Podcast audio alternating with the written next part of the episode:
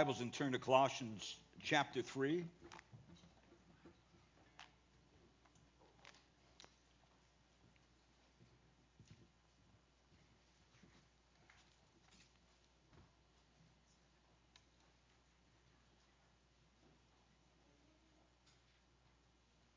Colossians chapter 3.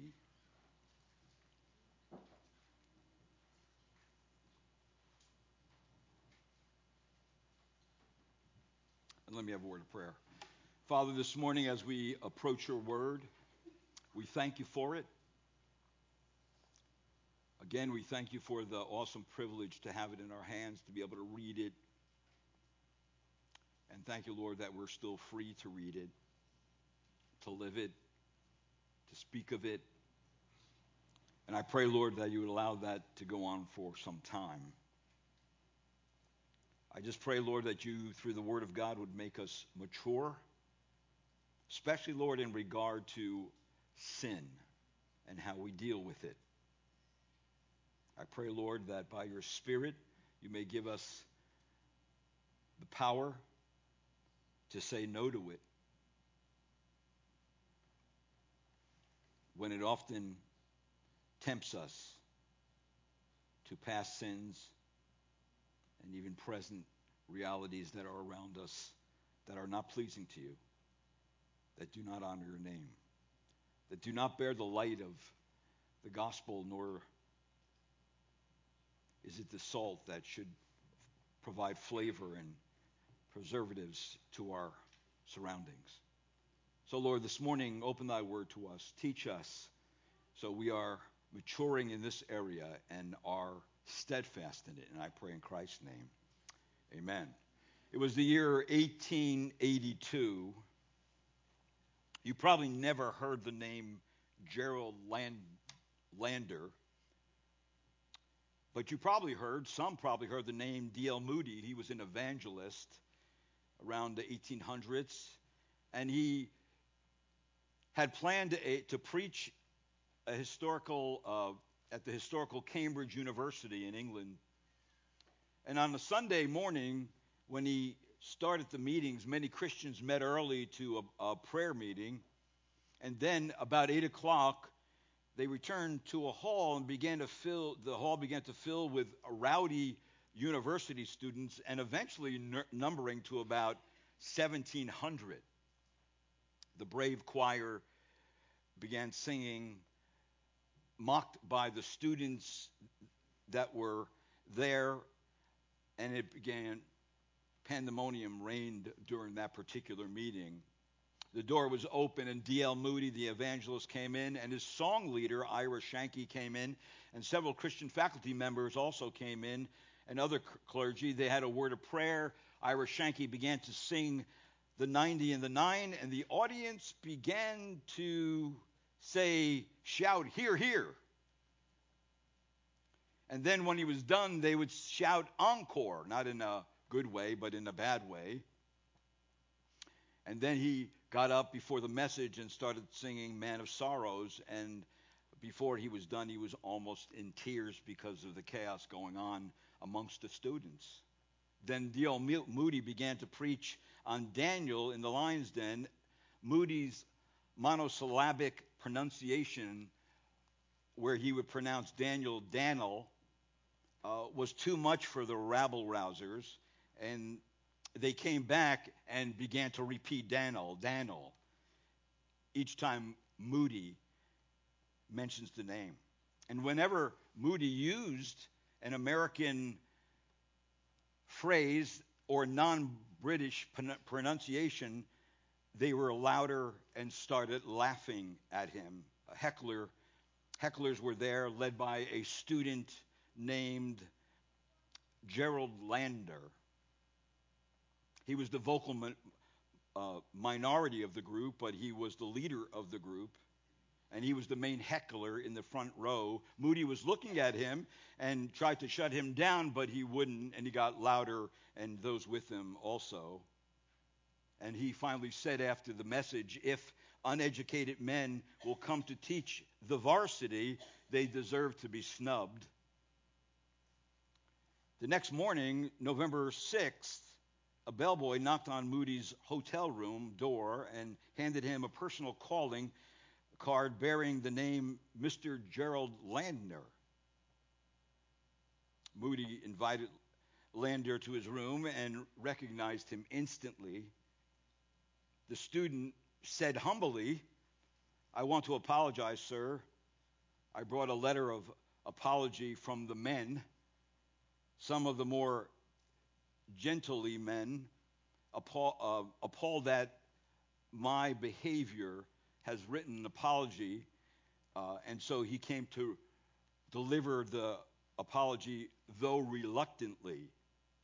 When Moody, the English gentleman, realized that he over this English gentleman, when he realized he overstepped his bounds of propriety, Moody had a long talk with this man, and he uh, said, If you are really sincere, you'll come to the meeting tonight and show me your sincerity.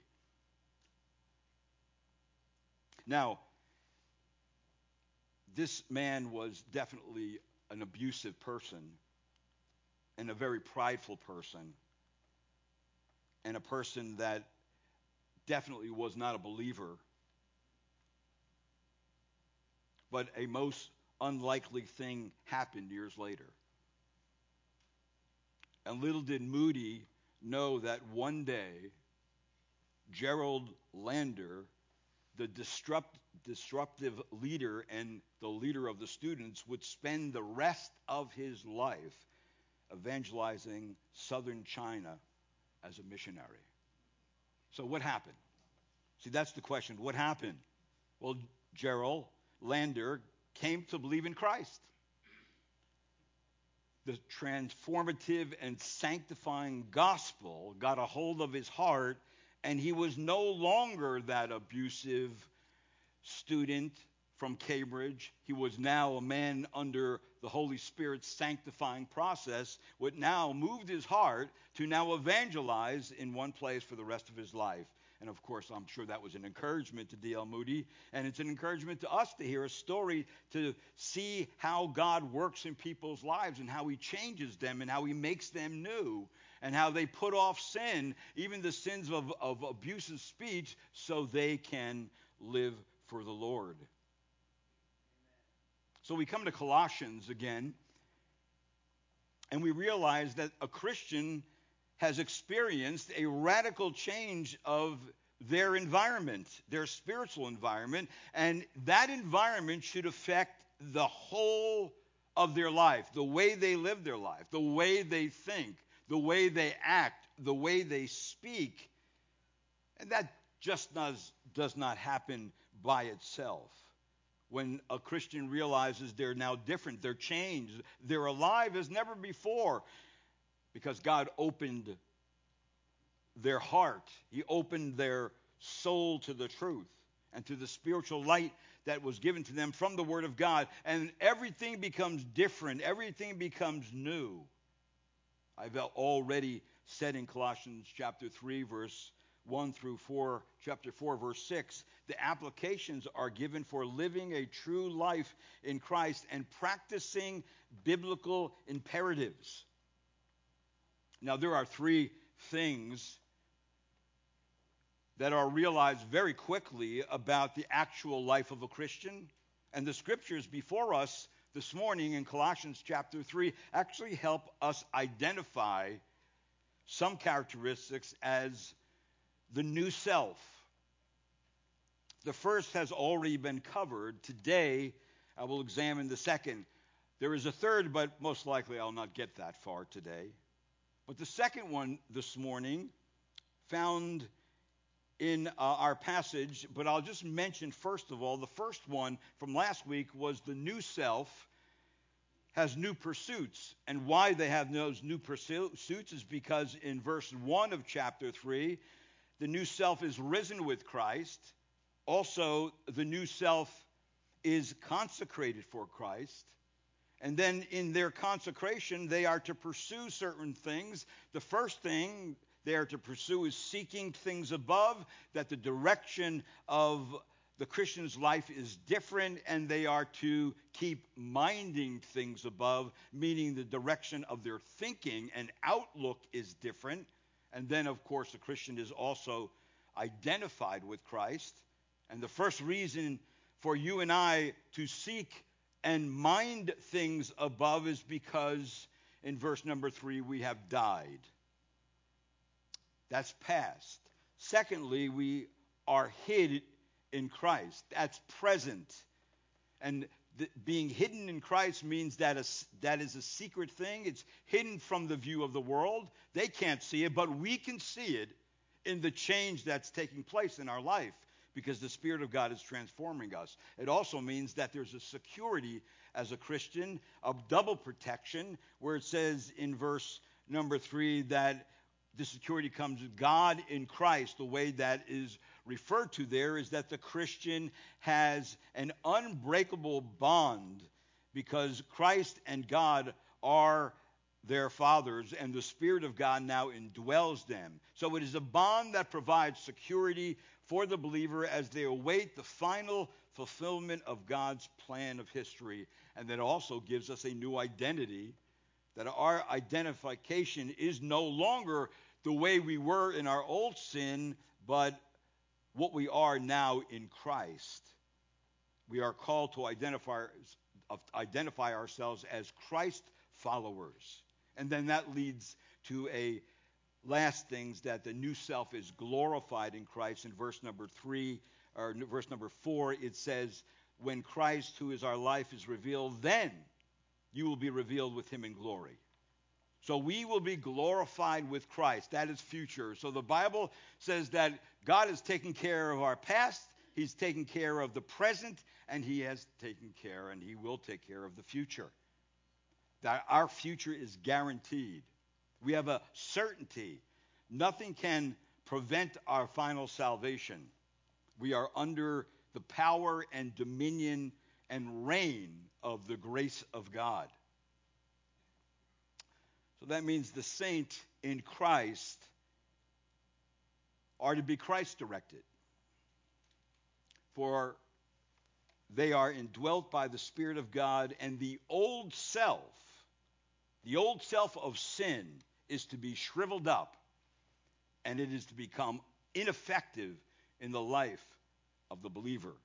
Now, this morning, we want to look at the second point, and that is the new self deals decisively with the old man. Now, this becomes the reality of the Christian. And notice what it says in verse number five. It says, Therefore, consider the members of your earthly body as dead. Let me just stop right there for a minute because that word consider, we're, con- we're to consider several things. The first thing we're to consider, and that means to think about, to observe. Uh, in the old King James, it says to reckon. And the one thing we're to consider and reckon is that a Christian sin has been put to death, and Christians have resurrection power. That's what we're to consider. Every single day we wake up, we should consider that. That means to take into account, to calculate how that is going to change how I live my life, because I now have the power to actually say no to my sin. So we are to consider also that sin is no longer master, but Christ is the master. We have the power to refuse sin and its command that it tries to reign over us. In other words, we don't have to obey it. Romans chapter 6 that we read in verse number 6, it says, Knowing this, that our old self was crucified with him in order that our body of sin might be put done away with so that we would no longer be slaves to sin. See, that's what we were before. We were slaves to sin. Sin had mastery over us. It dictated our passions and desires, but now we're different. That no longer should be taking place. So the purpose of the believer's death with Christ is that the body as controlled by sin, might be completely put out of a job. That Christians should want to put sin in the unemployment line. So Christians do not have to serve sin really ever again. Now, That's one thing we're to consider. But there's also one thing we're to present in verse number 5. It says we're to present our members, our earthly members of our body. That means the sinful flesh. We're to present them to God. It's the practice of walking in grace. We don't present our members to unrighteousness anymore. And this really does assume that we can quit sinning. That's not becoming sinless, but sinning less. And when we do sin, we are confessing the sin and then putting that sin to death. We're not making provisions for that sin anymore. And then there is something that we do present. We don't present our members to unrighteousness and to sin, but we present our members to the righteousness of God, to pleasing God. And what is what does putting to death mean? It, there's a negative sense to it because immediately there's a struggle. In fact, Ephesians tells us there is a battle. So we are to resist such temptations and impulses in which you no longer, if you are a believer, make provision to gratify the flesh. It also has a positive sense to it because you are given the way of victory over your sin. You are to, you are to seek and set your mind on things above, where Christ is, the one we desire to please. So the picture is of one putting off the old sinful behavioral patterns that evident, evidences in a new transformed life in Christ. Believers are enabled to carry out this death sentence on the members of their body, their passions and their desires, because they have a, now a fivefold grace that has been bestowed upon them by, by virtue of being in union with the risen Savior, Jesus Christ. And what is that? Well, those graces have already been given in the Word of God that we died with Christ, that we are raised with Christ, that we are seated with Christ in the heavenlies, that we are hidden with Christ, and that we will be revealed with Christ when that day comes. So, death to the old way of life should be the reality of every believer every single day of their life. In fact, the imperative here means to wipe away or to utterly slay, not simply to suppress or control evil acts and desires, but to actually put those sins out from you and to death. And anything that, that is dead is not going to get back up and get you anymore. In our passage, the decisive act is to strike dead the bodily members so that being dead, they shall become incapable of being used for any of the vices that are listed in our passage this morning. So either, when we're talking about the Christian, either you are joined to Adam and in union with the old Adam, and in Adam, what happened with him, we were under the reign of sin and death, or that you are in union with Christ, and in Christ, we are under the reign of grace and life and power. That was not what you used to be but that's what you are now. But we can talk about our sin. We can talk about putting sin to death. We can even share stories about others who put their sin to death. But are we putting our sin to death? Are we looking on our, ourselves honestly to say, listen, that is something that was part of my life. And even now, it rears its ugly head and tries to get me to go that way again you could say no to that and then find victory in that. So, the next section of Scripture is going to give us vices and it's going to give us virtues. But I'm not going to look at the virtues today. Today, I'm going to look at the vices because that's what's next in the text. And I want you to notice the first general list of vices to put to death, found in verse number 5 through 7. And these, these are five kinds of impulses of the flesh. And here it's really clear, and it's really a direct call to avoid certain vices and the manifestations of the human sinful heart that is going to raise its head to try to drag us down. And these are sins connected to our old hell bound life. And I want to notice them. I'll, I'll, read them quickly, then look at one each, each one individually. In verse number five, it, it says, Therefore consider the members of your earthly body as dead to immorality, impurity, passion, evil desire, greed, which amounts to idolatry. Now, that last one is really telling us all these sins are really forms of our, of our idolatry. They become the, the master in your life. Now, the first one is the word immorality. It's the Greek word porneia.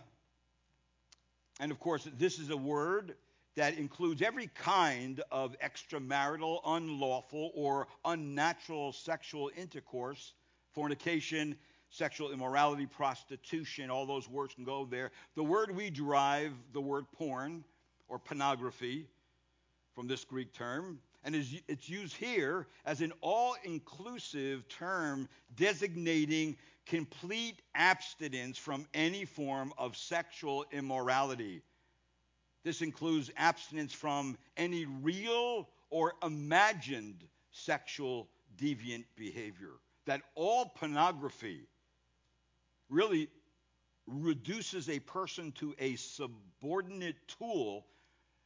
And when a person puts that person in that place, it really robs them of the dignity as one created in the image of God.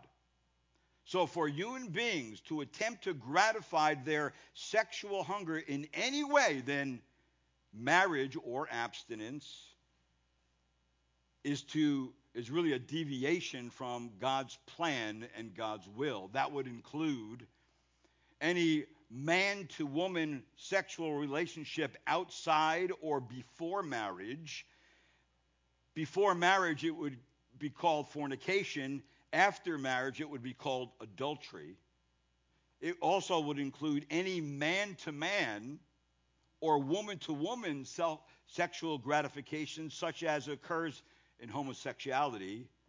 And even though some people today would have us believe that sexual activity is neither wrong nor immoral, but simply a different lifestyle that they chose because of the strong attraction that they had and they can usually conclude, Would God want me to be unhappy?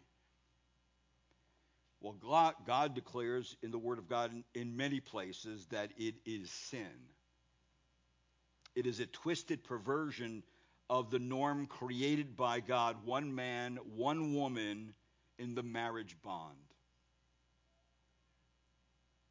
It also would include self stimulation or gratification that occurs in masturbation. Masturbation is impure because it is attempting to have pleasure outside the marriage bound or outside of abstinence that would please God.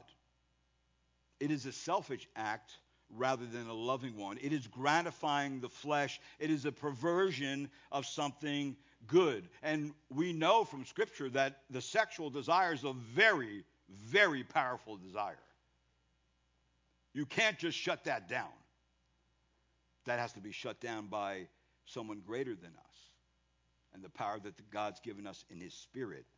It's like what Paul told the Romans in Romans chapter 13 let us behave properly as in the day, not in carousing or drunkenness, not in sexual promiscuity and sensuality, not in strife and, and jealousy, but put on the Lord Jesus Christ and make no provision for the flesh in regard to its lusts. So, in other words, this really cannot be done unless someone is a believer and has the Spirit of God and wants to obey the Spirit. And the words, as it says in Romans, would make no provision.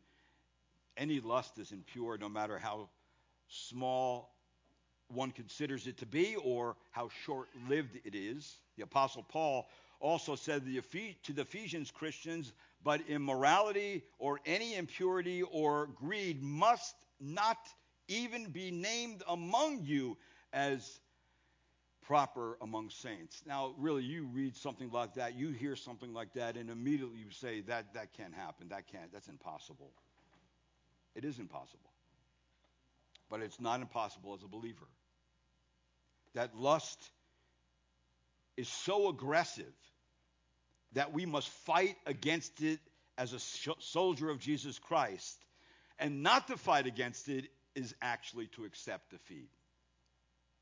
And this battle has cosmic proportions, for it is part of the war against Satan, who is really viciously fighting to divert our attention as believers away from our glorious God and Savior and trying to get our mind to be in the gutter instead of heaven and on the earth instead of where Christ is. Now, that's the first one. Look at the next one. They're all connected. But I believe that as you look at this passage of Scripture, God is saying, listen, no one could wiggle out of this. In some form or some way, this type of sin you have to deal with, or you have dealt with, or maybe you're dealing with it right now. Because pornography in our culture is on the rise both for men and for women and for young people because of the access they have to the internet and to sites that you don't even know they're, what they're watching there. The next word is impurity. In our, our verse, that's un, really uncleanness. It's used in the Old Testament to uh, refer to ceremonial uncleanness. In other words, you're unclean where you cannot come into the presence of God. You have to take care of that first. It's really something opposite of holy living. Immorality and impurity are the most nasty pair, which include every kind of sexual deviant behavior and here, dirty mindedness. Having your mind on dirty things. And then the next word is passion. Passion here is a strong emotion of desire or craving. It's really a base fire kindled in the human heart which reaches out for an object in order to satisfy itself and does not rest until it is satisfied. That's how strong that is. Like uncontrolled sexual passion or evil craving usually of a sexual nature. Again, Paul, writing to the Thessalonians, says that each of you know how to possess his own vessel in sanctification and honor, not in lustful passion, like the Gentiles, or like the way you were when you were not a believer, who don't know God. And that is always key when it comes to sexual sin. That people who do not want to deal with it, they don't know God because they love their sin. They don't love and want to please God at all. And then the next one is evil desire. That's any strong, overwhelming, evil desire of the mind.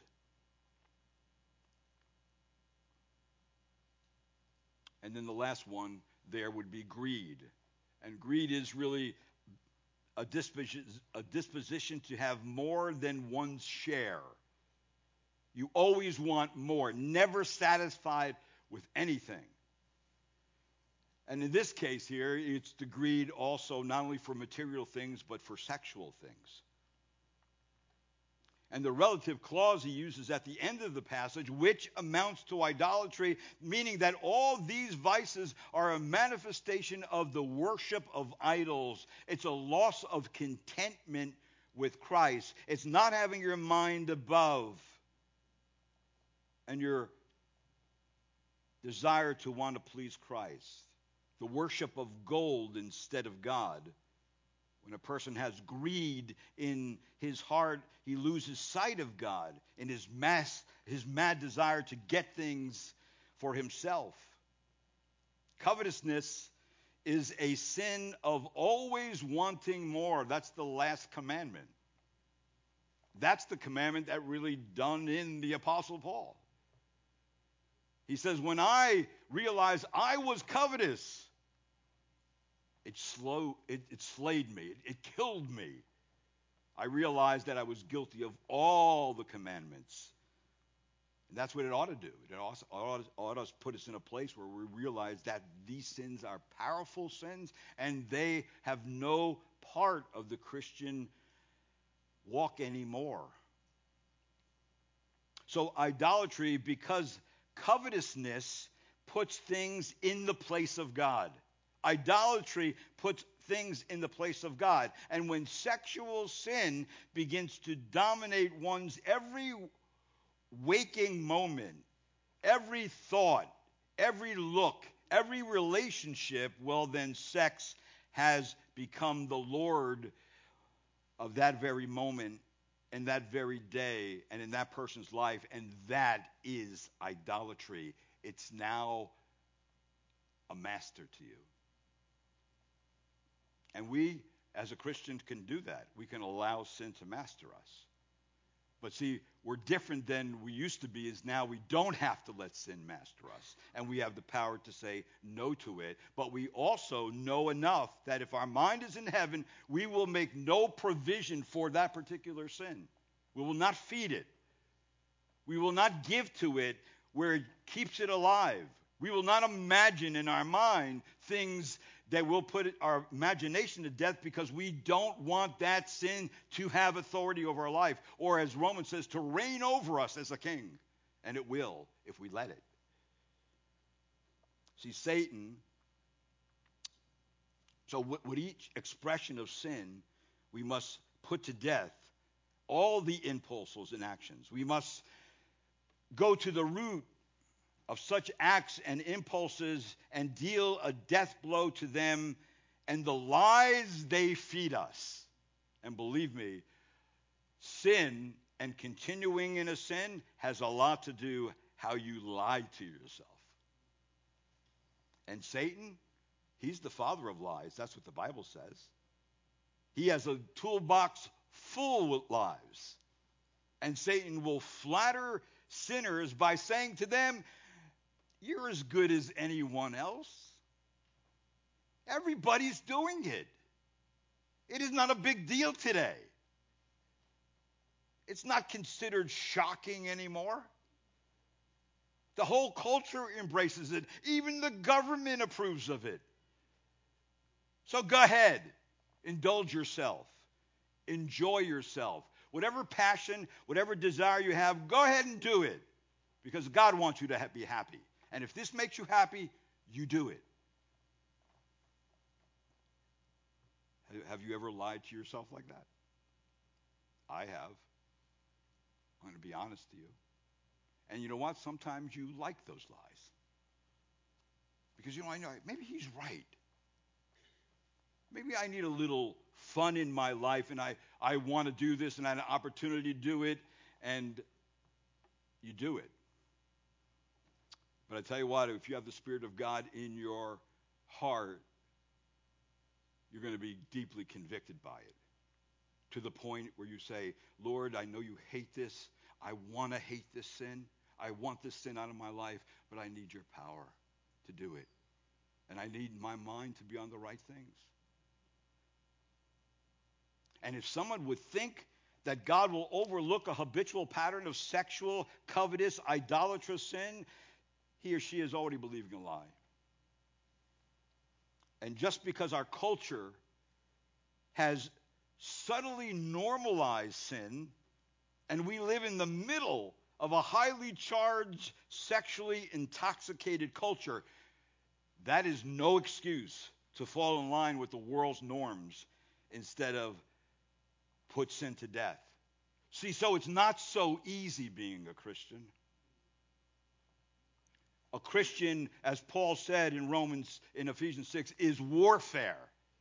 And it's going to be warfare with your own mind, with your own past, with your own passions and desires. That's where you fight the battle, and that's where you win the battle. And if you've been a Christian for any length of time and you've been putting these things into practice, you know they work because God gives you the power to say no to things, that you are in a new position and that you can stop sin's reign in its path. Right when you're being tempted with it, you can. So there's a biblical principle behind this, found almost in every book of the New Testament, and that believers are free from the mastery and controlling power of sin. Paul said in Romans 6, which we read this morning, For sin shall not be master over you, for you are not under law, but under grace. And then he also said in Romans 6:18, and having been freed from sin, you have become slaves. We are slaves, but now we're slaves to righteousness. What's righteousness? Doing what pleases God. And what pleases God? That we once yielded ourselves to uncleanness and sinful behavior. And what did that lead to? It led to more iniquity, more lawlessness, and eventually it will lead to death. But now that you're a believer, you present your members as instruments of righteousness. So now you're slaves to God, but God's a good master. He's a loving master. He's a kind master. He's a merciful master. And you know what he'll do? He will forgive you of your sin that you confess to him. Why? Because he's already taken care of that sin on the cross. That's why First John tells us if we confess our sin, he's faithful and just to forgive us of our sins and to cleanse us from what? All our unrighteousness. So every time we confess, God's cleaning up everything else. See, when we live like that, we will realize that these passages of scriptures are real and they are practical for us every single day. So, from a past standpoint, positionally, the sinner becomes a saint the moment they are saved. Presently, experimentally, or experientially, we are growing we're growing to spiritual maturity. Everybody who's a believer is at different levels of spiritual growth, right? Now, these sins may be sins that you're no longer really dealing with anymore because you, you're past them, but it, it still rears its head from time to time, depending on how you want to uh, let things into your life. But there's a future aspect is that this sinless state that we don't have on this side of eternity will have when we're at home with the Lord. And that's the hope that we have. So we're always going to have this struggle here while God leaves us here. We're going to be struggling with our sin, all kinds of sins, at all different stages of our life. I mean, just because you're older Christian don't mean you struggle with sin. Sometimes the sin is more complex and the temptation is more subtle because Satan's smart. And he knows that he can't get you with the old stuff anymore, so he has to make up some new stuff. And he does, and he's good at it. And he puts you in situations. Say, well, how did I get in this situation? I didn't even ever want to be here, but I'm here. Now I'm dealing with this and this and this and this. But you have to put everything you know into practice at that time. And believe me, when you do and you put first God and you call upon Him in that weak moment, He will deliver you. He will deliver you. And not only that, back to Colossians, it is the motive of holy living. What is that motive? That Christians know God's serious about these vices. And he's also patient. Notice what it says in verse number six. It says this For on account of these things, the wrath of God will come upon the sons of disobedience. Is that not a motive to live a holy life? What's the motive? I know God's going to judge this stuff. God's not going to look over this stuff. This passage of Scripture is not just stuck in there. It's giving us something here that the anger is the reaction of God's holiness and righteousness against sin that we should have also. We hate living that way. We hate those times where we fall into sin. And this also shows that our sovereign Lord will carry out his judgment on all those who do not obey the gospel. So if you if the culture goes one way and they say, well, all this sexual freedom is fine, don't worry about it, you're all right, everything's fine, well and dandy. Is a big lie. It's not fine, well and dandy. Not according to this passage of scripture. Because God is the one who inflicts wrath. What did Paul tell the Romans in Romans chapter 3? But if our unrighteousness demonstrates the righteousness of God, what shall we say? The God who inflicts wrath is not unrighteous, is he? Is God unrighteous to say that lifestyle's all right? It's all right to do those things, no matter what people around you are saying it's all right. It's not all right. See, that's a motivation for holy living. That God, it was for such perversions, as here listed, that God brought the flood in Noah's time, that the wickedness of their heart was continual, and that fire and brimstone fell upon Sodom and Gomorrah for the sins, sexual sins, and that of homosexuality and all the other things that go with that. And today, the audacious sinners flaunt unrighteousness with a which we are bombarded with every single day with the G, LGBTQ plus agenda of unrighteousness. Judgment will come. And who should know that the most? Christians should know that most. But it is a motivator. It's a motivator to know that God is going to take care of things. But what happens is that it's like what it says in Ecclesiastes. Hey, because the sentence against evil deed is not executed quickly, what does it say in Ecclesiastes? Therefore, the hearts of the sons of men uh, are given fully to do evil. See, just because, see, I said that God is, is not only holding wrath, but he's patient. His wrath will come. The Bible says in this passage of Scripture, it will come. Don't make that mistake to think it won't. It will come, and it will come on these sins, on a culture who flaunts these sins, and who, people who love these sins. Also, God's wrath presently abides on unbelieving we're in Gospel of John, chapter 3, verse 36. It says, He who believes in the Son has eternal life, but he who does not obey the Son will not see life, but the wrath of God abides on him. And also, what, what does Paul say in Romans 1? The wrath is currently falling from heaven on all unrighteousness for Romans 1:18 for the wrath of God is revealed from heaven against all ungodliness and unrighteousness of men who suppress the truth of an unrighteousness. That's what they're doing. They're holding down what they know is true. God's going to judge. No. Ah. No, he's not. I'm a good person. I'm good most of the time. No. It should be a motivation for holy living. But then notice in verse number seven, there's a humility also for holy living. And what is that humility? In verse number seven, and in them you also once walk when you were living in them. Oh man, that hits, hits close to home. What is it saying? Don't let your head get too, too big as a Christian. You were just like that.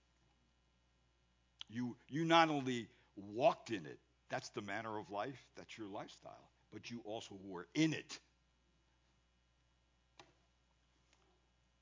So such conduct actually belongs to the past.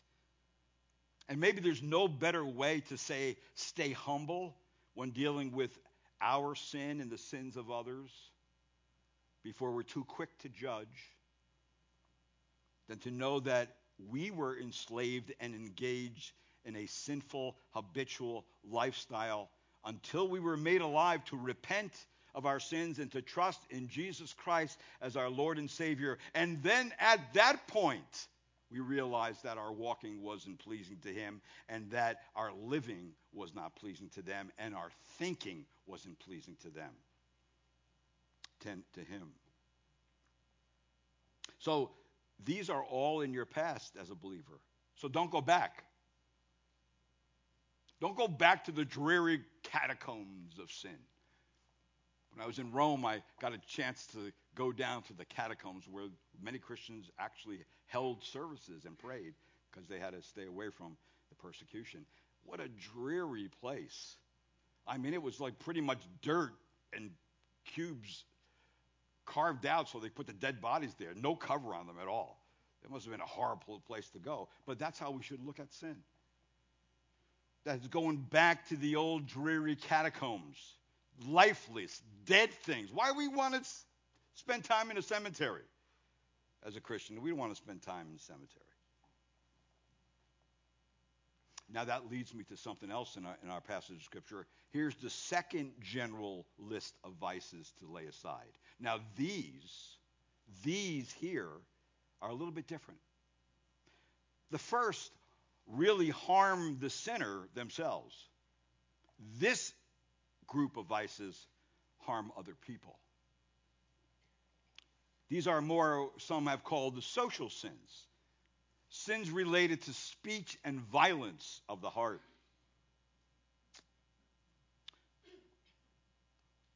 Notice what it says in verse number 8. Here's the second general list of vices to put aside. The first group was to put to death. This one is to lay aside.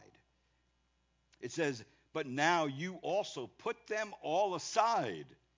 And here they are anger, wrath, malice, slander, abusive speech from your mouth. So the Christian is really to execute what God has already sentenced and to put to death the old practices and put off the domination of the old self. Put away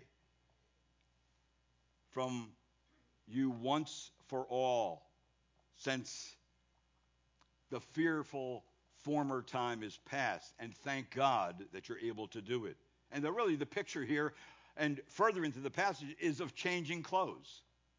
You're putting something off, like dirty garments, and then you're going to put something on. Those are going to be the good virtues, and we're not going to get to those today. But I want you to notice what they are. The first one is pretty simple anger. It really means revenge, too. It, it, it includes a settled feeling of hatred towards someone. And then the next one is wrath. This is a, an intense outburst of passion that someone has that usually builds up inside and then boom, it bursts out uh, through all kinds of body language and attitudes. And then malice. Malice is really meanness, being mean to people. There's a lot of bullying today that goes on with younger and older people but it's mean. And also, it includes a desire to want to inflict bodily injury on someone because of the boiling agitation of the feelings someone have when they are, have malice towards someone. It's almost like you want to put your hands around their, their neck and choke them. If you could do that and get away with it, you would. And then slander. It's the word blasphemy here in Scripture speaking against God. But also, blasphemy is really self opinion, and it's expressed with challenges to the character and the wisdom of God. I don't think it's that way. There's other ways to look at this. Or I, I think I want to do this. Or I will do what I want no matter what God says. That's blasphemy. Defamatory speech against others, human beings being created in the likeness of God. See, people don't often think that, listen, if I am outbursting towards someone, whether it's in anger or wrath or malice or slander, speaking about them in a way I ought not to, we think that's all right and we have the privilege to do that. And yet, what does James tell us? You know what he says? This is what he says in James chapter 3, but one can t- no one can tame the tongue. It is a restless evil and full of deadly poison. With it, we bless our Lord and Father, and with it, we curse men. And then it says this who have been made in the likeness of God.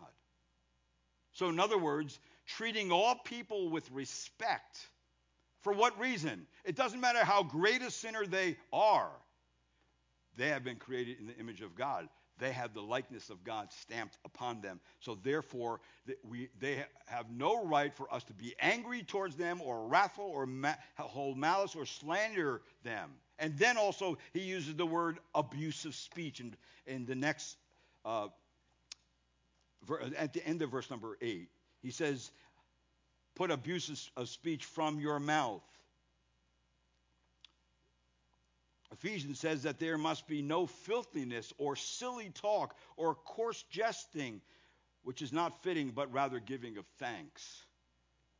So, evil speech is also reflective in a refusal to worship God and the lordship of Christ. It always it has to do with who's Lord.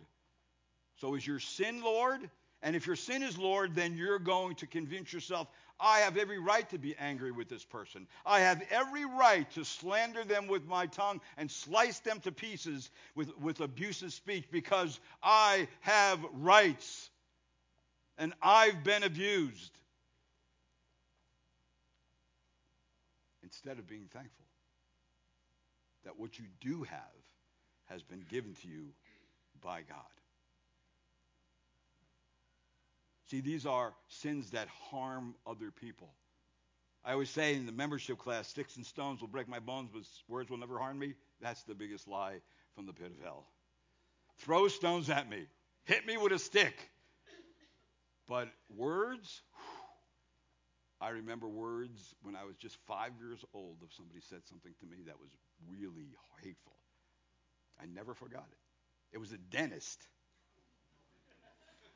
and I told my mother, I'll never go back to him again.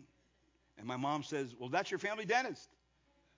I says, I'm not going back to him because of what he said to me. I was just a little kid. I didn't know the context of that. I just know that it was mean and I didn't want to hear it.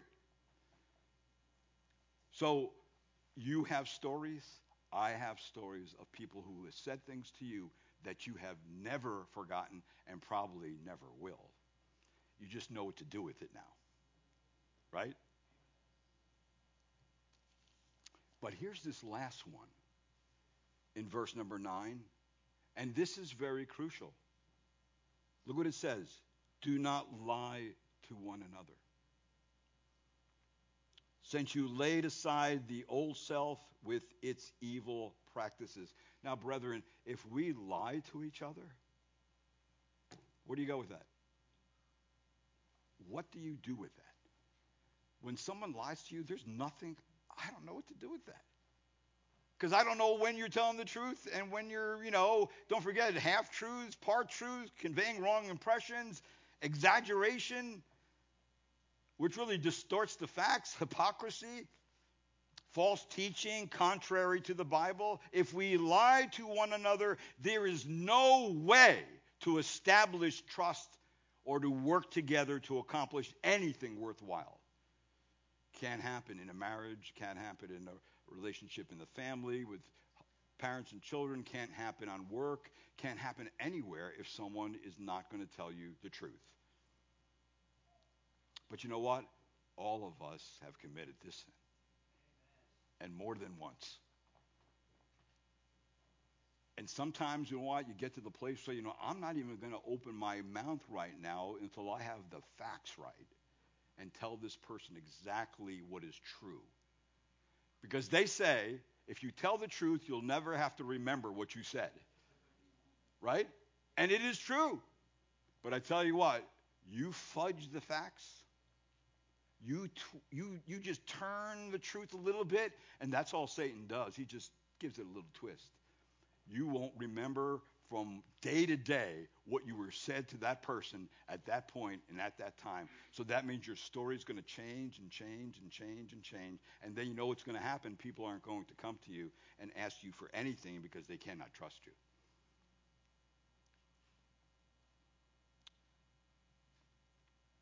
So if this is a person's practice, it will demonstrate that they do not know the Lord. And are in fact the child of the devil who is the father of lies. And i'm saying this according to 1 john. If they practice this, if this is the mode of operation for their life and they do not want to let go of it because they have some good success doing it they don't know the lord. And they shouldn't deceive themselves that they do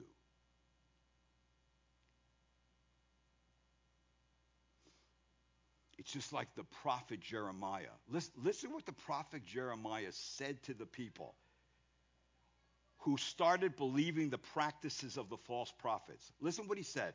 Listen. He said this They bend their tongue like their bow. Lies and not truth prevail in the land. For they proceed from evil to evil, and they do not know me, says the Lord.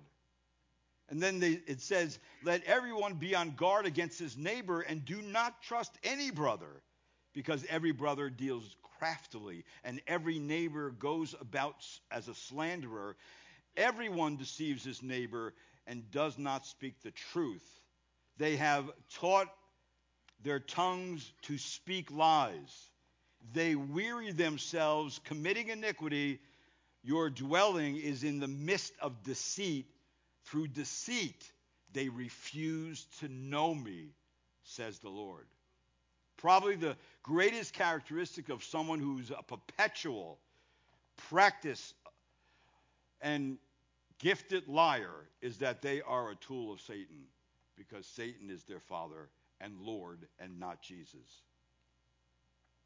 And if we're convicted about anything in our life, it should be this sin that we're always, always eh, to be on guard with, right? To making sure.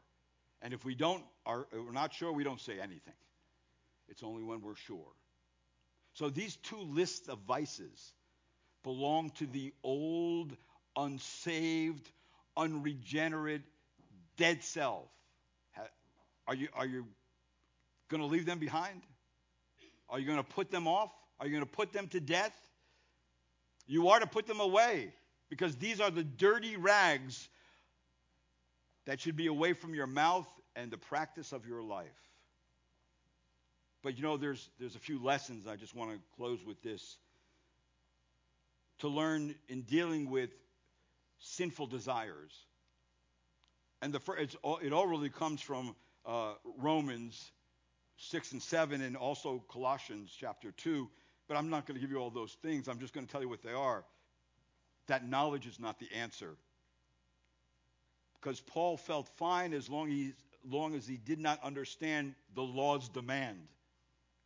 Soon as he knew the law's demand, what was his conclusion? I'm doomed. So, in other words, there's an inadequacy of human knowledge to overcome the flesh. That means I could know this is wrong to do. And it could be clear theolo- or it could be clear theoretically, but I just don't do it. So your knowledge helps you understand that you sinned, but it doesn't help you overcome the sin. Secondly, self determination or will doesn't overcome the flesh. Now, where does that come from? Romans 7, verse 15, it says, For the willing is present with me, but the doing of the good is not. So just because you're strong willed and have the ability to do all these things, you have no will to overcome the flesh by yourself. You have no will to do that. In other words, there's an inadequacy of the human will to overcome fleshly passions and desires. The human will, not strengthened by Christ, is bound to crack. Thirdly, self imposed religion is not the answer. Well, where, where, do I get that from? I got it right from Colossians chapter 2, where it says this These are matters which have, to be sure, the appearance of wisdom in self made religion and self abasement and severe treatment of the body, but they are of no value against fleshly indulgences. See, so there's an inadequacy of human religion to overcome the flesh. And many people park right here. They park right here because they think this is going to be the balance. between them overcoming something and God forgiving them. That's why there's a lot of religions that are giving approval to all these sins and say, don't worry, come to our church. Come be with us. Be who you are made to be. And we can have fun together and all that's kind of garbage because it's just a big lie. That's all it is. And then the last one is even profound Christian experience does not instantly stamp out all sin from a believer's life. That means a conversion to Christ does not stamp out all sin in your life. It forgives you of your sin, it covers your sin, but now you must deal with your sin, putting it to death and putting on righteousness. So, all I say to you this week is that it is our responsibility to put off and to put to death these vices. And then next time, for balance, we will learn to put on the virtues. Because anytime you put something off, like sin, you cannot leave a vacuum. You must put on the opposite of what you're repenting of and putting to death. Right? If not, then that repentance is not complete. So we put off the old dirty garments of whatever sin it is, and then we put on the righteousness and we robe ourselves in it. And that's where we find protection, and that's where we find the power of the Spirit of God to say no to the mastery of sin and allow Christ to reign. And that's where you find joy and peace in Christ. Amen? Let's pray. Lord, thank you this morning for the clarity and conviction of Scripture. Thank you, Lord, that these things are clear to us, that these are the things that are not righteous, that are the things that are come under your judgment, and the things, Lord, you've given us the power to